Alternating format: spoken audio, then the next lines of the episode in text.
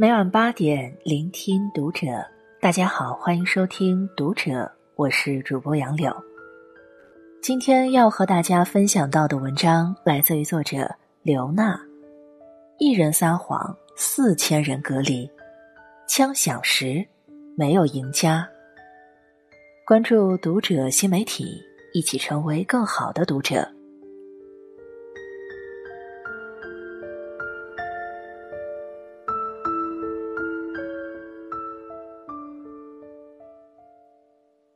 从大年三十至今，疫情成了全民关注的热词。医护人员驰援武汉救治一线，我们留守在家，拒绝传播病毒，不给国家添麻烦。如果无法做更多，那就管好自己，不伤别人。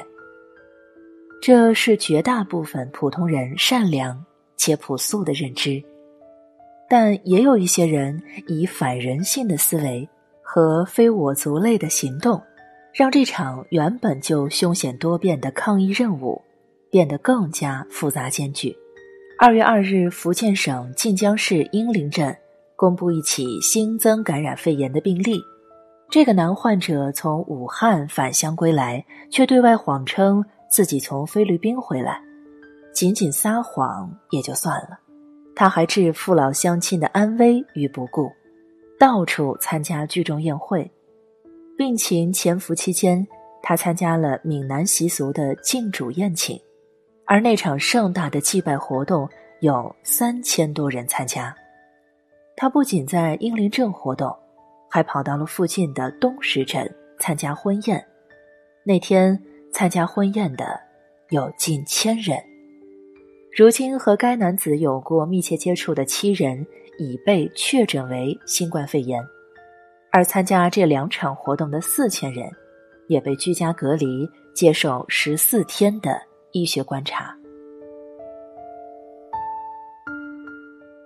原本就紧缺的医护人员，在繁重救治工作的间隙，还要每天去登门为隔离者测量体温。令人心痛的是，直到自己也被确诊新冠肺炎。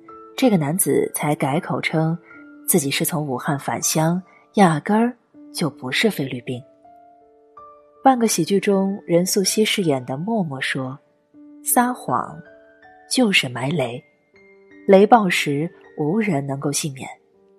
一个谎言让四千人隔离，制造了多少恐慌，又浪费了多少医疗资源。而那个撒谎者，并没有因为说谎。”就能逃过一劫，因为谎言最先惩罚的就是始作俑者的撒谎者。令人无奈的是，这样的人不是一个，而是一群。四川雅安一名六十九岁的老年患者侯某被确诊新冠肺炎，而在此之前，他多次外出活动，密切接触者就有一百多人。他出现发热症状后。医生多次询问他有无武汉、湖北等地居住和旅行史时，他都矢口否认。真相是，几天前他曾经途经武汉汉口返回雅安。由于他的隐瞒，导致三十多名医护人员成为密切接触者。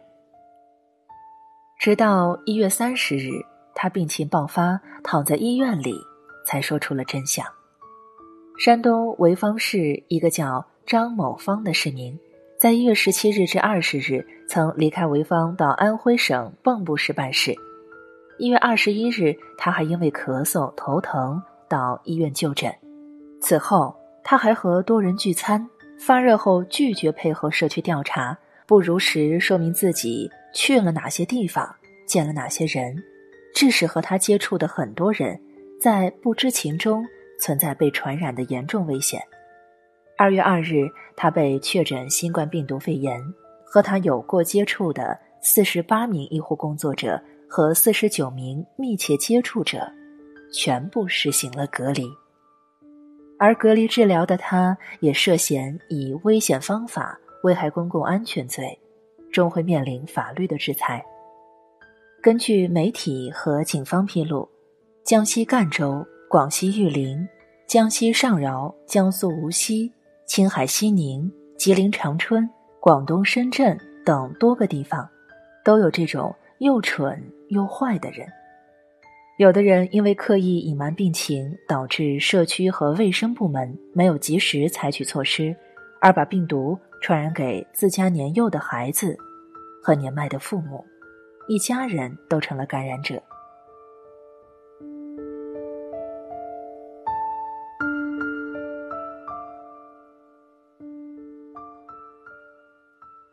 在主持人大赛中，董卿说到了人和人和自然。和万物的关系时，说了这么一句话：“枪响之后没有赢家，因为伤害一旦蔓延，无人能够幸免，包括最先扣动扳机的那个人。所以，疫情中撒谎的人撒的不仅是谎，还是害人的病毒。他们不仅触犯了法律，还是所有抗疫者的敌人。他们不仅是移动的病原体。”还是杀人的刽子手。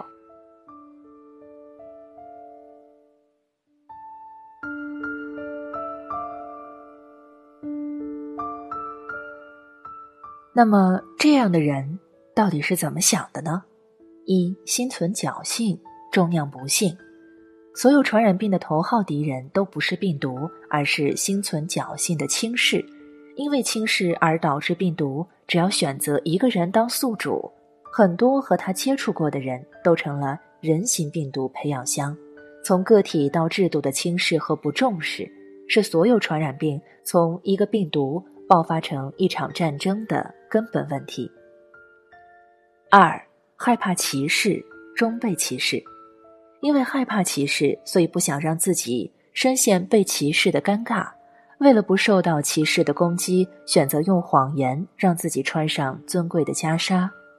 但是，用谎言穿上的袈裟，不过是皇帝的新衣，早晚都会被人识破。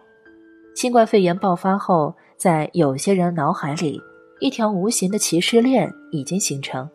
湖北人觉得武汉人是病毒的代名词，外地人觉得湖北人是病毒的代名词，外国人又觉得中国人是病毒的代名词。更多人为了绕开这条歧视链。索性走向了撒谎之路。三、恐惧、害怕，真相上门。人类历史发展到今天，讳疾忌医依然是人性的弱点。这次疫情，各类人群都易感，但确诊者多是老年患者。老年人，包括我们的父母，都有一个显著的特点，就是报喜不报忧。爱用谎言维持表面的平和，哪怕是自己患上了重病，还说一切都挺好。这种因为恐惧害怕而不愿面对真相的态度，反而最容易出现怕啥就有啥的难堪。四，我不好过，谁都倒霉，唯恐天下不乱的人，任何时候都有，疫情中也不例外。不排除个别从疫区归来的人担心自己已经感染病毒，但又不甘心只有自己感染病毒，所以到处走动，肆意传播，让更多的人和他一起受苦受难。这种变态幽暗的受害者心理非常少，但有一个就会害了一大群。对于隐瞒病情者，国家之所以要以危险方法危害公共安全罪论处。就是在道德无效时，法律必须兜底。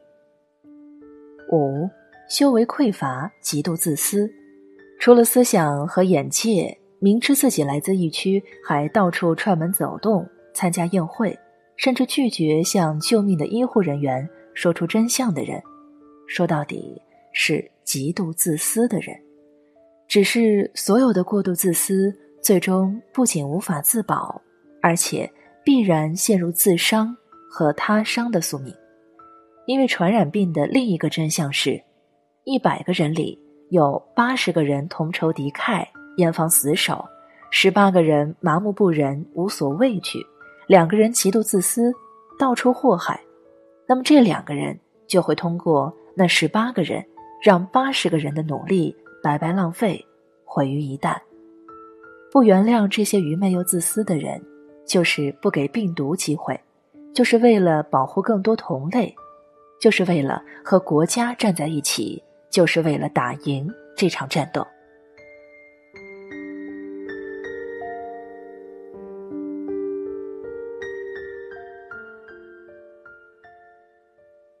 这篇文章的最后，还想再分享一个出租车司机的故事。呼和浩特一名女出租车司机姓万。一月三十日，她在自己被确诊新冠肺炎后，第一时间停运，并通过手机理出一月十八日到三十日通过微信支付乘坐过他的出租车的一百四十二名乘客的名单。他说：“对不起，他病了。”但不希望乘客再掉以轻心，也不幸患病。他呼吁，如果乘坐过他的车，发现发热、咳嗽、无力的症状，赶紧联系当地的疾控中心，规范就医。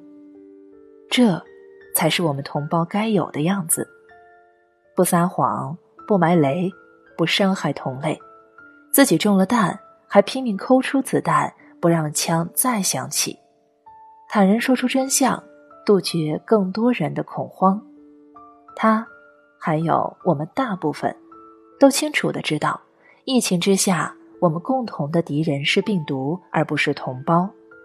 灾难之中，我们都是生死之交的战友，而不是相互提防的异类。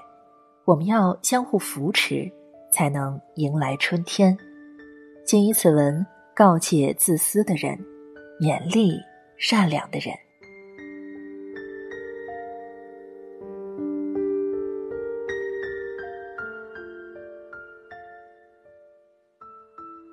以上是今天和你分享到的文章，我是主播杨柳，感谢你收听读者，我们下期再见。